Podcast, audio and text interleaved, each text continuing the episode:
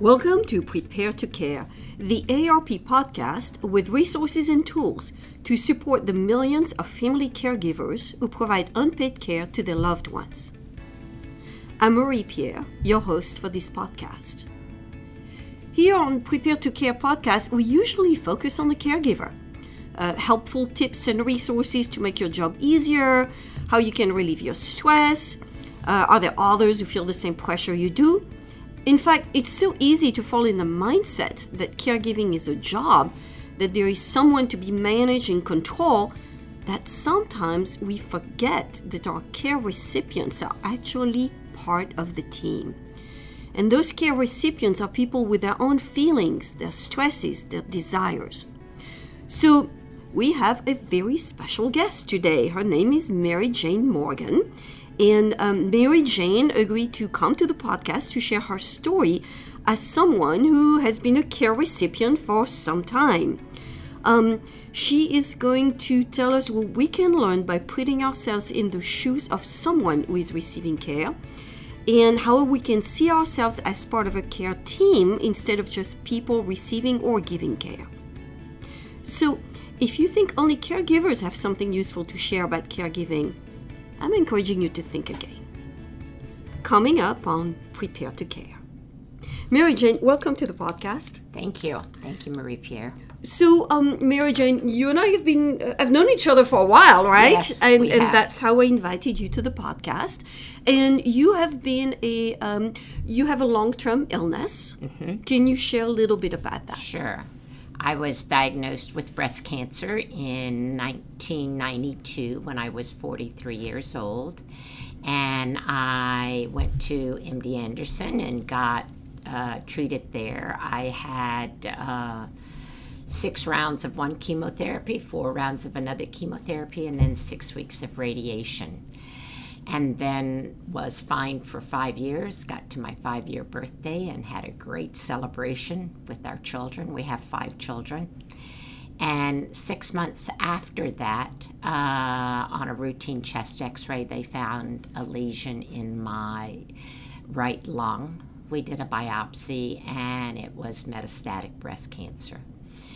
We took out that lesion and then we went to on a drug called tamoxifen and then I went for 16 years with no evidence of disease. And in December of 2013, again on a routine chest x ray, there was a spot on my lung that was metastatic breast cancer, and they did a complete uh, scan, and I also had disease in my liver. And on the day that I found out about all of that, my oncologist that I had been with for 24 years also told me he was retiring. So it was a really bummer day. It was really, yeah. So you have lived with with cancer or, or the the potential for cancer for like twenty plus years, That's correct. right? So let's go back to that first diagnosis. You were 43. Mm-hmm. Chemotherapy, radiation. That must have been rough. Yes, it Wa- was. Was that your first time that you were being a care recipient? Were you able to function back then?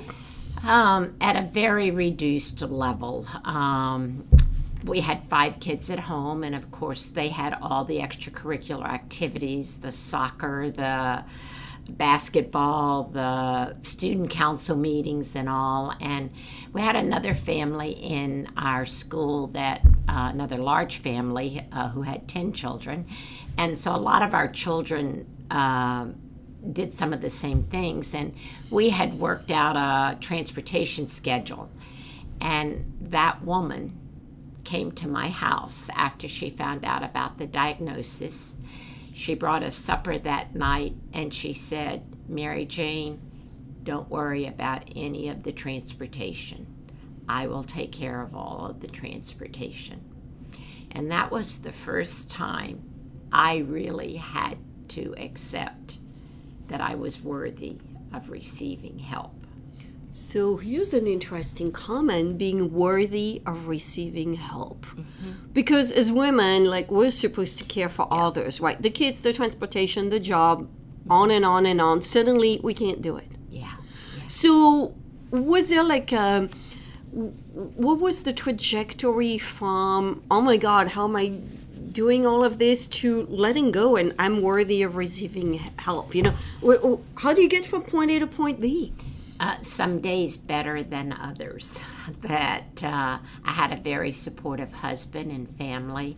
I owned my own business at the time, and uh, I knew I was going to have surgery, and I had some things to take care of at the business to be able to go. Um, just acknowledging the limitations of my body. I'm normally a woman that goes at about 200%, and now I was at a woman that was lucky to get to 70% most days. Okay. And um and, and so now this is like the third round, right? Yes, For cancer. yes. Um are you finding yourself at time being in the care recipient position? Very much so, very much so. Um, with this current metastasis from 2013, I've tried six different drugs that all have quit working after a while, and now I'm on a phase one clinical trial. And I'm at a very depleted uh, fatigue level most of the time. And I still work uh, two days a week, and I also have a, a client base that I see. Um, but I don't see as many. When my body says it's tired, it's tired. My husband is a night person and likes to stay up till 10 or 11. I'm on my way to bed at 8:30 or 9. So I think that you're making an important point here. Is even though you're a care recipient, that's part of your life, Mm-hmm. but you're also still working, which Yes. is not unusual for, for a lot of people with long-term illness. Yes. Um, and working literally two jobs. You have one job that's two days a week, and you have your own um, uh, clients that you see. Um, in terms of the care that, that you receive, in, in terms of being a care recipient, there, there's rest, but are there other things that your family does for you? Or who, who does things for you when you're like, you know, it's too much?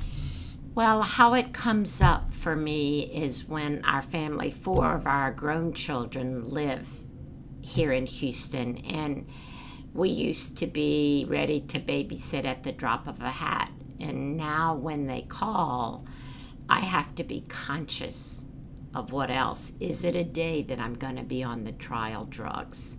If so, I can't. I can't take on that extra responsibility, and I have to tell them no which is hard.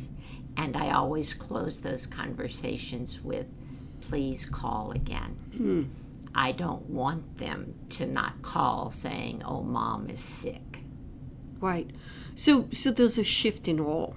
Yes. From I used to be able to do all of these things, and now um, only some of the time. But, but what I'm hearing is from the people who is receiving the care, you don't want to be written off. That's correct. You're like, please come, call again. You know, maybe Yes. tomorrow I have another good day. So I think you, you, you, you bringing something very interesting, which is because someone is ill, it's not necessarily that they're ill all the time in the same way. Right. And there's there could be a stereotype if we think that way. Mm-hmm. I have a funny story to tell you. People that know about my breast cancer metastasis, they haven't seen me for a while. And when they see me, they say, Oh, you look so well. And I say to myself, What's the picture they have of somebody that's got metastatic breast cancer? You know? And I have learned to say, Thank you, not, What did you think? I'm dying? Right. because it's scary, right? We think, oh, you, I mean, I remember you being diagnosed, and I'm thinking, I was in tears. I thought you were going to die right away, you know, and thank God none of this has happened. Yeah. Um, um, so in the, um, when you say, um, to, to your children to call you back, it- it, it sounds like you've learned to communicate in a different way. Tell us more about this. I have. I've learned to ask for what I want and what I need to happen. Um, this happens not only with our family, but also in the medical field with that. When something doesn't go right for me at the clinic, uh, I usually ask who the manager is and I write a letter. I can't I don't think of verbal communication on the day of. First of all, I'm upset. And I want to be clear and calm when I have that conversation. With my children, there's times I do want them. There's some Saturday mornings I wake up and I'm ready for my walk and I call and say, Is Caroline or Audrey interested to take the walk with me? I'll drive to their neighborhood and do the walk. I never did things like that before. Taking advantage of the energy I do have. I'm not sure I answered your question. No, you see. did. I think you brought a very interesting point regarding. Okay, so this podcast is about caregivers, but a lot of those caregivers are medical professionals, nurses, lab technicians, all kinds of people mm-hmm. that are giving you care day in and day out, I yes, guess. Yeah. And suddenly you have to deal with a multiplicity of caregivers, not just your husband or your mm-hmm. children. Mm-hmm. And and finding your voice as a patient is a very important part of the equation. Exactly. So for you it's writing letters or emails to the appropriate person. Okay.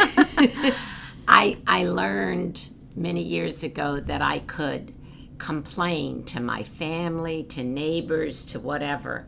But if I didn't talk to the person who could make the change, and I work very hard to be kind and uh, persistent in my communication. I try not to let my anger, which I was full of the day it happened, uh, be the way that the letter sounds. That that is a very interesting point. I think that we have not even talked about is all of the frustrations uh, about the you know the, the caregivers, and I think you're right that, that you can you can let the anger and you can gripe to somebody, but but you like you're the like the war, road warrior of cancer care, twenty plus years, right? You're like I got this down pat. You've learned to pinpoint the right person, which I think is a very important point for, for caregivers who are helping people who can't do that for themselves or for people who want to help themselves. Right. That's a very interesting point. Um, tell us a little bit about. Okay, so I remember 2013 because at that time I knew you and we mm-hmm. we were good friends. You made the announcement that you you know the cancer had recurred, and there's this panic, mm-hmm. right, in in in among your friends, mm-hmm. Uh, mm-hmm. among your family. How does that feel from your point of view? I was really grateful for the support I have. In addition to my family, I also have a group of women that I meet with once every two weeks uh, on a Wednesday evening. And it's a group of confidentiality, and I came with some really bad news. And I cried a lot that night.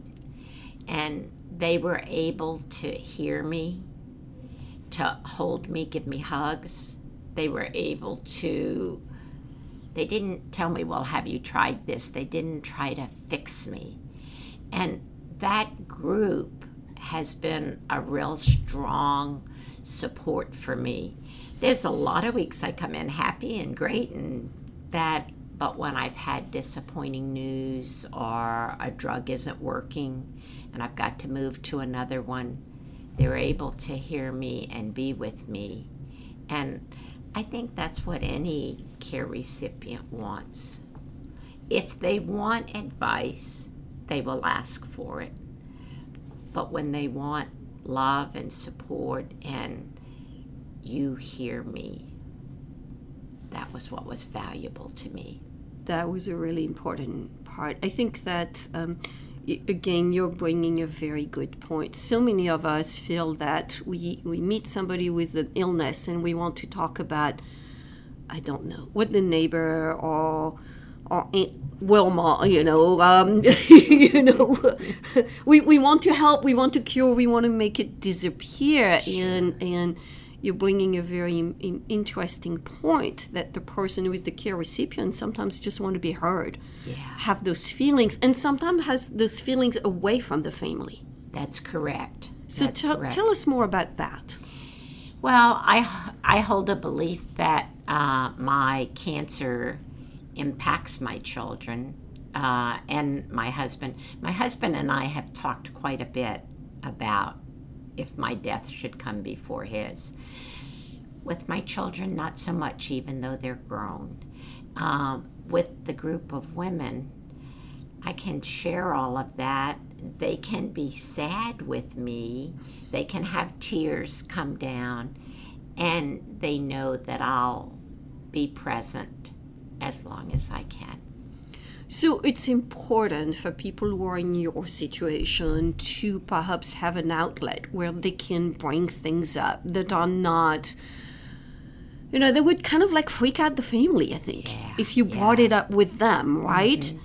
Because you want to share with your family maybe some happy moments because you need that. Yeah. and and then it's nice to have another place to to do that. So you you have a particular group of, of friends that you you can you know that you meet regularly that you can share with. Um, what would you recommend to people who may not have that social circle? Are there resources out there that are helpful Um, two suggestions come to mind. One is uh, to begin their own circle if they've got two or three friends that know about it. My circle happened to have begun from uh, a weekend I did 12 years ago called Woman Within, and this was in that no evidence of disease time. But it gave me a lot of skills and it gave me connection to women that weren't trying to fix me and um, the Woman Within organization holds weekends throughout the United States and here in Houston, and that was my resource. That's how I got started in that. have you heard of like those support groups that are put together like regarding particular illness So, I, have you ever belonged to any of those groups yes, I have. I belong to a breast cancer support group at the Rose um, for oh, many years in the beginning, uh, 23 years ago. And as my disease progressed, they also started a um, support group for metastatic disease. And I went there once or twice, but I found this group of women that I'm currently meeting with. It wasn't so cancer focused. i see It was, they were there to support me when I needed it, but there's other things that still go on in my life. That's what I keep hearing this recurring theme is that even though you're a care recipient for, for serious illness, Uh huh. there's lots of other things going on in your life. And to not forget that part too. Right. Right. That what I'm hearing is the, the care for your family, you want it in a form of joy sometimes. Right. Right. I do. So, um, Mary Jane, um, thank you so much for speaking to us today. If there's one thing that you would want our listeners to take away today, what would that be? Hmm. I would say that any interaction that the care recipient wants to speak, that she or he find a place to do it when they are not really triggered or full of emotion. And for the person that they're speaking with to know that calmness and and uh, perseverance in listening are of great, great value. They don't want to be told what to do next. And that person may have some anger, may have some, and that may need to come out. Yet, in terms of the care recipient, when he or she asks for a time to speak, or maybe the caregiver says, I want to ask you about something. I saw you at church on Sunday and how bright you were. Would you like to spend more time there? Are there some people there just to have the conversation in a calm, what I call centered place instead of when the emotions are so high? All right. Well, thank you so much, Mary Jane. Um, So, um, Mary Jane, by the way, um, as, as gen- generously offered, um, if any of our listeners would like to ask her some questions, you can go to the podcast webpage, leave a comment, and we will um, make sure Mary Jane gets it and gets in touch with you. She has, she's like the war- road warrior of cancer, 20 plus years of experience. She's done it all, and she's willing to help others. Um, as always, if you thought this podcast was helpful, or if you have friends or family who are new to caregiving, please invite them to follow the Prepare to Care podcast. We are on iTunes, SoundCloud, or at, on the AARP website, which is www.aarp.org slash Houston PTC. Also, if you have a moment, take our Prepare to Care podcast survey. Um, it will help us improve future episodes. Um, and you can also find our caregiving planning and local resources on the website, and that will greatly help you and your loved ones. Thanks for listening, and as always, thanks for caring.